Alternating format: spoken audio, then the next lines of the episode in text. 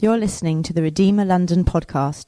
For more information, visit our website at redeemerlondon.org. Thank you so much for having me this morning. It's so exciting to be kicking off this new series right at the beginning of 2016. What an absolute privilege it is. Um, if you've got a Bible with you or you've got an app on your phone, then if you could find Psalm 8, that would be wonderful. Psalms is the largest book in the entire Bible. So if you open it right in the middle, then the chances are that you'll be in Psalms. The second longest book in the Bible is Isaiah. That has got 66 chapters. Psalms has got 150. So it's the longest by quite a way. And it stands out as being different for a couple of different reasons. For a start, you don't read it from start to finish every single other book in the Bible, and you start from verse 1 of chapter 1, and then you kind of go all the way through until you get to the final verse in the final chapter. The Psalms isn't like that. Psalms is a collection of 150 different songs and poems and verses. And so you can just go in and pick one psalm out and read it, and it can stand on its own. It's intended to. It's got a whole bunch of different authors, which again is quite different from other books in the Bible. But the majority of them, well, 50 of them, were written by King David. So this is David, the shepherd boy, who with his slingshot killed Goliath, and as a result of that, ended up being in the king's court as the royal harpist. And it's quite interesting. I was having a conversation with somebody last week who is friends with Great Britain's royal harpist, who played the harp at William and Kate's wedding. How interesting is that? So David had this exact same role. He had all sorts of adventures where King Saul at the time absolutely hated him, and he ended up getting kicked out into exile and eventually coming back and becoming king. So a, a wonderful life story. And he wrote uh, these songs throughout his life, and a whole bunch of them are recorded in the book of Psalms. Martin Luther was a German theologian uh, and a reformer a few hundred years ago, and he said the book of Psalms could well be called a little Bible, since it contains, set out in the briefest and most beautiful form, all that is to be found in the whole Bible. So, in this four week series, we're not going to be looking at every single chapter in the book of Psalms because there are 150 of them, but we're going to be picking out four key attributes that God has and then our response to them. And this morning, I am looking at the Creator who is worthy of praise. And so, if we've got Psalm 8 in front of us, I think this captures that idea pretty well. And so, I shall read it. This one was actually written by King David himself. O Lord, our Lord, how majestic is your name in all the earth. You have set your glory above the heavens. Out of the mouth of babies and infants, you have established strength because of your foes, to still the enemy and the avenger. When I look at your heavens, the work of your fingers, the moon and the stars which you have set in place, what is man that you are mindful of him, and the Son of Man that you care for him? Yet you have made him a little lower than the heavenly beings and crowned him with glory and honor. You have given him dominion over the works of your hands. You have put all things under his feet all sheep and oxen, and also the beasts of the field, the birds of the heavens, and the fish of the sea, whatever passes along the paths of the seas. O Lord, our Lord, how majestic is your name in all the earth. The big idea out of this psalm is that God is the creator. If you were uh, a Jew living at the time that this was written in ancient Hebrew, then the chances are that you would have memorized Genesis chapters 1 and 2, the first two chapters in the Bible. And this psalm essentially plays that whole story out again, but in verse form. So, this whole idea about man being given dominion over the animals, even the order that they're named, is reflected straight out of Genesis 2. It's exactly the same way that Adam was presented with the animals and named them until he came to Eve, his wife. And the, the idea that's set out here is repeated throughout the whole of the Bible. So, in another psalm, Psalm 19, in the opening verse to that, then we've got the heavens declare the glory of God and the sky above proclaims his handiwork. So, these opening verses of Psalm 8, where it says, How majestic is your name in all the earth, saying that as we look anywhere in creation around us, at the, the grass in the field or mountains or trees, animals, insects, then we see God's majesty revealed to us. You've set your glory above the heavens. So as we look out into the sky, as far as we can possibly see, and you know, we know that as we look out into the, the heavens, as we look at the stars, we can't possibly see the ends of the universe yet. We haven't yet developed that technology. God's glory reaches even further than that, further than we can possibly see with our greatest technology.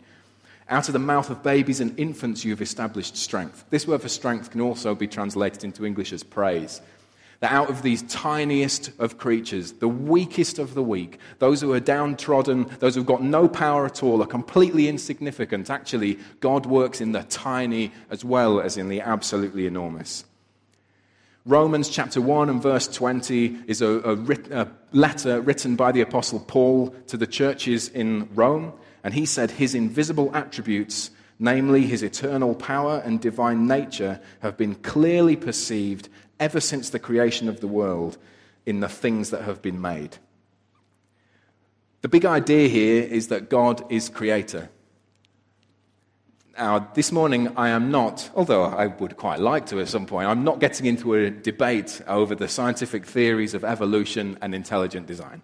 There are people who are far more informed than I am who believe in both the theory of evolution and believe in the theory of intelligent design. They're both valid theories built on almost exactly the same evidence. And if you believe one or other of them, that's fine for you. But God is the ultimate creator. And so, whatever means he used to get there, no man has come up with the right answer to it, perhaps, but God is creator. And you've got to understand that because that's about the beginnings. If you were a complete atheist scientist trying to come up with a theory about the beginning of the universe and everything, then you come up with the Big Bang Theory. Now, the Big Bang Theory has this theory that there was absolutely nothing. There was no time, there was no space, there's no matter, no nothing. It's not a vacuum because there's no space for there to be a vacuum. There's, no, there's nothing. And two particles collided and created the whole universe. You want to believe that? You've got more faith than I do. God, as creator, exists outside of space and time. And so it's perfectly valid to understand that he was able to do that. Do you understand? So if you're an atheist and you've got a scientific theory that excludes God from it, then I applaud your complete blind leap of faith into the unknown because there's no evidence for it. Also, the creation of life. If you were an atheist scientist coming up with a theory about the, the instant that life was created, then the theory goes like this The world was completely barren there were rocks on, uh, covering the entire earth, but there was a, a, storm going on for millions of years. So it rained on these rocks, and there was thunder and lightning, and the combination of the different elements with the rocks and the rain and the energy coming from this lightning caused life to come into being. Now, again, there's no evidence that this actually happened. They've tried to recreate it in labs, and there's never been able to recreate it, other than when they uh, add something else into it. So they somehow kind of break the laws of science in order to create life in it. So, if there is an outside force, an intelligent being actually kind of giving that initial spark of life, then I'm perfectly happy to accept that. And that's what the Bible has been saying for thousands of years. But to, to even to believe that life can happen out of a rock in a thunderstorm, I mean, it, you need complete blind faith. And I applaud atheists' blind faith in believing that that's where life has come from. But I haven't got that faith. I believe in my God who I've met. Aristotle was an ancient Greek philosopher. He is called the father of logic, and he's also called the father of natural sciences. This guy is the guy to be respected. He was not a Christian, but he was incredibly wise. And he said this should a man live underground and there converse with the works of art and mechanism, and should afterwards be brought up into the open day and see the several glories of the heaven and earth, he would immediately pronounce them the works of such a being as we define God to be. This is Aristotle. This is not some crazed Christian lunatic from the States. This is a, a, genuinely respected father of logic. Everything that we understand about reason today is founded from this guy and Plato, who taught him. He's a respected guy. Cicero was an ancient Roman politician and philosopher and author, and he said, When we behold the heavens, when we contemplate the celestial bodies, can we fail of conviction? Must we not acknowledge that there is a divinity, a perfect being, a ruling intelligence which governs? Again, this guy's not some Christian. He's come to this conclusion rationally, having looked at the evidence. This is the only possible solution, it's the only one it makes sense. Now, I live over in Hanwell, in that direction. I don't know, a mile, a couple of miles. I don't know how far it is. But anyway, in the entrance hall to our house is an art gallery at the moment. An art gallery formed of only one artist, my three year old son, Ollie. Now, the pictures that are up there, you might not be that impressed by, but one day, I am going to take Ollie to the National Gallery. And I'm going to show him the works of art that are on display there. Now, as we walk around the National Gallery and we will look at one, and Ollie will be an intelligent young man by that point, obviously, you know, six or seven, and he'll go, Oh, Father, looking at the detail and complexity in this image uh, brings out great emotion in me. The ones that are going to capture his attention more than any other are the ones that are going to be the most lifelike, so have demonstrated the most skill, have got the greatest amount of detail in them, and so, you know, it's, it's got the skill of the artist captured there, are the most creative and, and beautiful to look at. Perhaps they're the biggest, the ones that, you know, that, that they sit there, and they're obviously the ones that when you walk into a room, you notice, oh, I'm looking at that one first. The skill of the artist and the, the way they're able to demonstrate it in their creation is the one that is going to draw the attention most and is the one that deservedly is going to lead Ollie and me to praise the, the creator of that work of art. A creator's glory is dependent on his or her creation. Does that make sense? So, somebody who tries to paint and has no way of painting shouldn't be praised as a good painter because they're not. But we look at verse 3 in this psalm. When I look at your heavens, the work of your fingers, the moon and the stars which you have set in place, what is man? When you look at creation, it is awesome. It is so much better than anything that you or I could ever create. There's, just, there's no way. It is bigger than anything that we could ever, ever even imagine creating. We can't even understand it. I was going to bring some balls this morning to demonstrate how big this stuff is. But basically, the, the Earth, if you imagine that the Earth is kind of the size of a basketball, so like that big, the moon, which we can see, the moon would be the size of a tennis ball in comparison. So quite small. That's smaller than I would have thought the moon would have been. What do you think the distance would be between the Earth and the moon? You know, the moon orbits the Earth. The distance from Earth to moon. Twice the Hall. Okay, it's not quite that long. You get somebody who estimates something ridiculous. No, no. So the difference seven meters, which is is quite long still, isn't it? I mean, I'm really bad with measurements. How long is seven meters? Like about the length of the stage. So the moon is the tennis ball around a basketball. That's the size of the orbit of this tennis ball. I mean, that is pretty big, right?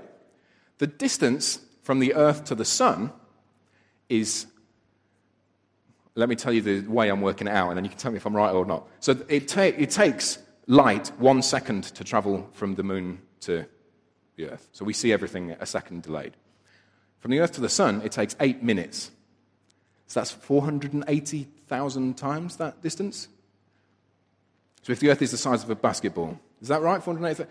So if I'm here, size of a basketball, it's that it's 480,000 stages away to the sun. That's our closest star. To the next closest star, Proxima Centauri, I think, it's, it's 93 million miles from us to the sun. It's 3.9 million million miles to the nearest, to the next nearest star. So the, the distance there, they stop measuring it in uh, miles and they start measuring it in the number of years that it takes for light to travel. Light is fast, right? For light to take a year to get somewhere, it's a long way away. And it takes light nearly five years to travel. It takes light nearly five years to travel to the next nearest star. Space is huge. I mean, it's so much bigger than we can possibly imagine. And in that, then we are living on this invisible dot And we have this such a great sense of our own majesty and glory. And we're this invisible dot on an invisible dot, just circling around this tiny little star. And we've, we've got this kind of idea of, oh, well, I'm so important. I've got my ambition in life. I've got to hit my goals. Dr. Thomas Chalmers was a 19th century Scottish professor and minister. He was a professor at the University of Edinburgh. He wrote six works that he called his astronomical discourses, and he said this We gave you but a feeble image of our comparative insignificance when we said that the glories of an extended forest would suffer no more from the fall of a single leaf than the glories of this extended universe would suffer though the globe we tread upon and all that it inherits should dissolve. Somebody else compared it to a single grain of sand being lost off a beach. That's the difference it would make to the universe if this entire earth disappeared overnight. No difference. Major Tim Peake, the first British astronaut who's currently living on the International Space Station, he was interviewed after he'd been in space for a, a couple of days. He's, now he's still up there somewhere. He said, we always talk about seeing the view of planet Earth and how beautiful it is, and so you come to expect that. What people don't mention that much is just when you look in the opposite direction and you see how dark space is. It is just the blackest black, and you realize just how small the Earth is in that blackness. That was a real surprise to me. This guy is physically experiencing the absolute pinnacle of human progress, right? He's literally, he's living in a space not on this planet. If anyone should be aware of the glory of humanity, it is him. He's physically out there. He can see the earth from space. And he's saying, now that I've achieved this great pinnacle, I realize that earth is smaller than I ever thought that it was. It's actually completely insignificant, isn't it? How interesting. So creation is intricately complex. We look at the way that science works together, and you know, it's just we could never have come up with it ourselves, which demonstrates that God's intellect is very great. I think that's a good logical, thanks Aristotle, conclusion to draw from that. But it's also hu- absolutely huge, which means that God's power is very great as well. Charles Spurgeon was a, a preacher in London um, what years have we got there? Yeah, 19th century. I love the 19th century. Man, they just write so poetically. Um, he wrote a, a, massive commentary on the book of the whole book of Psalms. This is volume one, which is Psalms 1 to 26.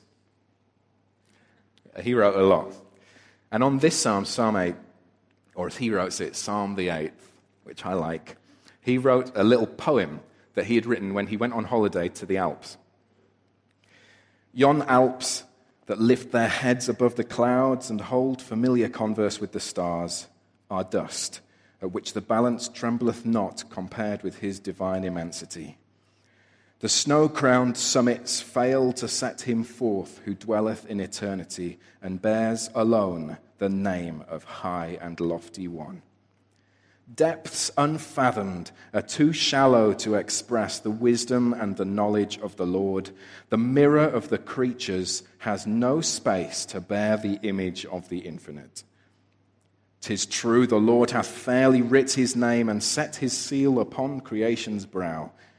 But as the skilful potter much excels the vessel which he fashions on the wheel, even so but in proportion greater far. Jehovah's self transcends his noblest works. Earth's ponderous wheels would break, her axles snap if freighted with the load of deity. Space is too narrow for the eternal's rest, and time too short a footstool for his throne. Even avalanche and thunder lack a voice to utter the full volume of his praise. How then can I declare him? Where are words with which my glowing tongue may speak his name? Silent I bow, and humbly I adore. There is only one appropriate response when we recognize that God is creator and we see how awesome his creation is, and that is we must respond in praising him. He's clearly worth it. That's, that's the only logical response. We praise Leonardo da Vinci for painting the Mona Lisa. And when somebody suggests that there was an original Lisa behind it, then very quickly people come and say, oh, no, no, no, no, it can't be because the Mona Lisa. Leonardo da Vinci is great, and we're happy to praise him. We're happy to praise Wayne Rooney for being a great footballer and scoring plenty of goals for England. But society seems hesitant to bring praise to God as creator.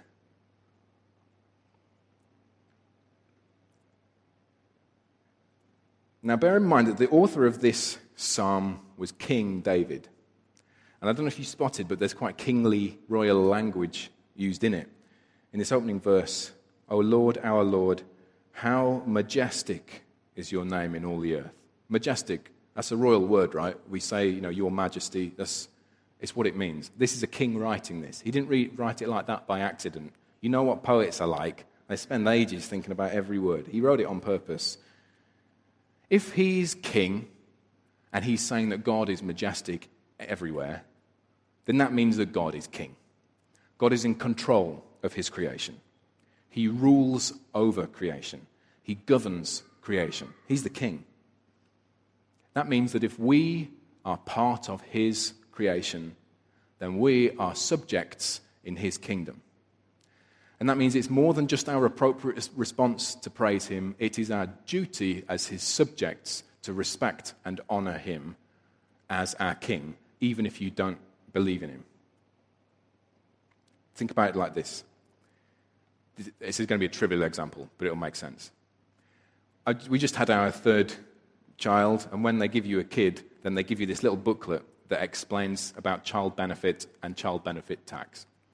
So the whole idea is that anybody can sign up and get child benefit. If you've got a kid, then you can get some money off the government. But if you earn more than a certain amount, then you end up getting taxed on your child benefit until eventually, if you're earning more than 60,000 a year, the tax ends up equaling the benefit. So if you earn more than 60 grand, it says just don't apply in the first place. Now, just imagine for a moment that you were somebody who earns more than 60 grand, but you didn't think it was very fair that you had this child benefit taken away from you. You think, well, I'm, you know, I deserve that. That's, that's mine. And one day you get in your car, and you earn 60 grand, so it's going to be a nice car. And you decide, I'm going to drive around the M25 at 150 miles an hour. And pretty quickly, the police catch up with you because they've got faster cars, and they pull you over, and the guy comes up to you and says, I'm going to have to confiscate your car and your license if you're not allowed to travel that fast. Nobody would ever think that it is an appropriate response at that point for you to say, but it's not fair that I haven't got my child benefit and therefore I choose not to be governed by this king or by this government. That doesn't work. No, no. You live in the UK and therefore you obey the law. And if you don't obey the law, then you've got the penalty. It doesn't matter whether you like it or if you think it's fair or if you don't think it's fair or you think it's unkind.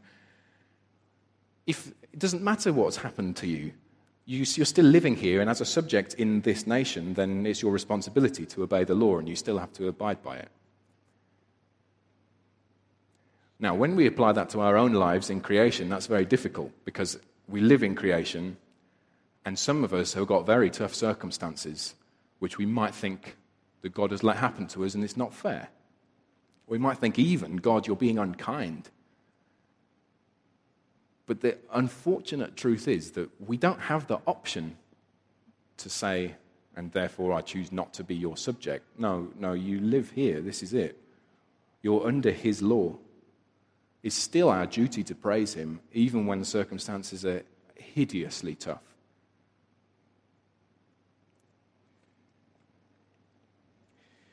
Now, that can mean that we end up concluding that God is a distant and demanding despot who has created creation, set it all going, and then just leaves us to it and says, you know, if it's going wrong for you, then too bad, but you've still got to bow your knee. But this psalm doesn't allow us to draw that conclusion. In verse 3, it continues. It says, When I look at the, your heavens, the work of your fingers, the moon and the stars which you have set in place, What is man that you are mindful of him, and the Son of Man that you care for him? Yet you have made him a little lower than the heavenly beings. And this word, the heavenly beings, that's one word in ancient Hebrew, and it, it, it, it's just kind of one word, it's difficult to translate, but it means beings that are heavenly. It could be translated, it could mean angels because they're heavenly beings. It could mean God himself because he is a heavenly being. And I think that actually, in the context, that probably makes more sense that we're under God because elsewhere in Scripture, then it explains that angels are ministers to, the, to God's elect.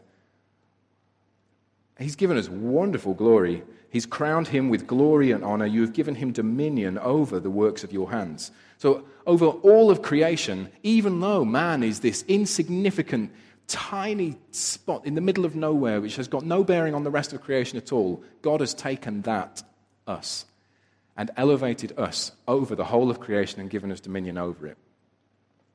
This is an idea which is repeated throughout the whole of the Bible. In Genesis chapter 1 and verse 27, this is the opening chapter of the Bible. It's clear from it that God has created man in his image. That everything else has just been created as part of his creation, but then man comes along. God says, No, no, I'm creating man in my image. You're going to reflect me. In Genesis chapter 1 and verse 31, God concludes that creation was very good after the creation of man. At the end of every other day, God looked at it and went, That's good. And then man comes along in his image, and God concludes, It is very good. In Genesis chapter 2 and verse 7, God breathes life into man. How intimate does this become? God does not simply stick man in there as another creature in his creation. Now, man is special because we carry the breath of God. But we see it practically. In Galatians chapter 4, verses 4 to 5, we see when the fullness of time had come, God sent forth his Son, born of woman, born under the law, to redeem those under the law so that we might receive adoption as sons. You see, we are subjects in the king's kingdom, and it's our duty to praise him. When I say we are, do you notice the, the tense? They were under the law. When we put our faith in Jesus, we move from being under the law to being under God's grace and to becoming adopted into his family and we're no longer just subjects in his kingdom. We're children sitting at his royal table and partaking in his feast and enjoying creation as, as his gift to his children. And this psalm, very specifically, is picked out by the author of the letter to the Hebrews. In Hebrews chapter 2, verses 9 to 11, we read this we see him who for a little while was made lower than the angels, namely Jesus, crowned with glory and honor. Do you see the reflection of what's happening in the psalm? Crowned with glory and honor because of the suffering of death, so that by the grace of God he might taste death for everyone. For it was fitting that he, for whom and by whom because he's the creator, all things exist, in bringing many sons to glory, should make the founder of their salvation perfect through suffering. For he who sanctifies and those who, sanct- and those who are sanctified all have one source that's God, Creator. That is why he is not ashamed to call them brothers. That word in ancient Greek can be also translated as brothers and sisters, Adelphoi. Jesus Christ came to earth, was born in a stable. It's just been Christmas. We remember that, right? And he lived a perfect life, didn't rebel against God when actually you and I have rebelled against God. He died on the cross in our place, and he rose again to new life. And he's now ascended into heaven and is seated at the right hand of the Father. And by faith, we are united with Christ, that in his death, we have also died to law and sin and death. And in his resurrection, We are born into new life, adopted as sons and daughters in his family, and we're called brothers and sisters of Jesus himself. This means that we don't just praise God because it is logically appropriate to do so, although it is. And we don't just praise God out of duty as subjects in his kingdom, even though that's right as well. We praise him out of joy and gratitude for everything he's done for us and all that he is for us. And so I want to encourage us to respond this morning. We're all going to respond together in a moment by singing a song together. But there are some particular people that I'd just like to speak to this morning who I believe are here and who I think you should particularly respond. The first group is this you are people who have never acknowledged God as the creator, as your savior, and as your father. If you're here this morning and you've never acknowledged God as your creator or savior or father, I am giving you an invitation this morning to respond to him today and be adopted into his kingdom by his grace today. If there's anything that I've said or anything that was sung before or any of those prophetic words that were brought by that group of people before then I'm speaking directly to you. That you're sitting here this morning, maybe you've been invited by somebody and you're sitting next to them, and as you're hearing the words of my voice, you're thinking, oh, that's me, that's me. But you're unwilling to make that step. Maybe you feel ashamed. God welcomes you into his family not because of anything that you've done. That's completely irrelevant. But it's all about what he's done and who he is and He welcomes us in regardless. If that's you this morning and you feel like this morning is the time, you do want to respond, you want to enter God's family, you've got this opportunity, I would really love it if you would stick your hand in the air just so that I know who you are and we can have a conversation after.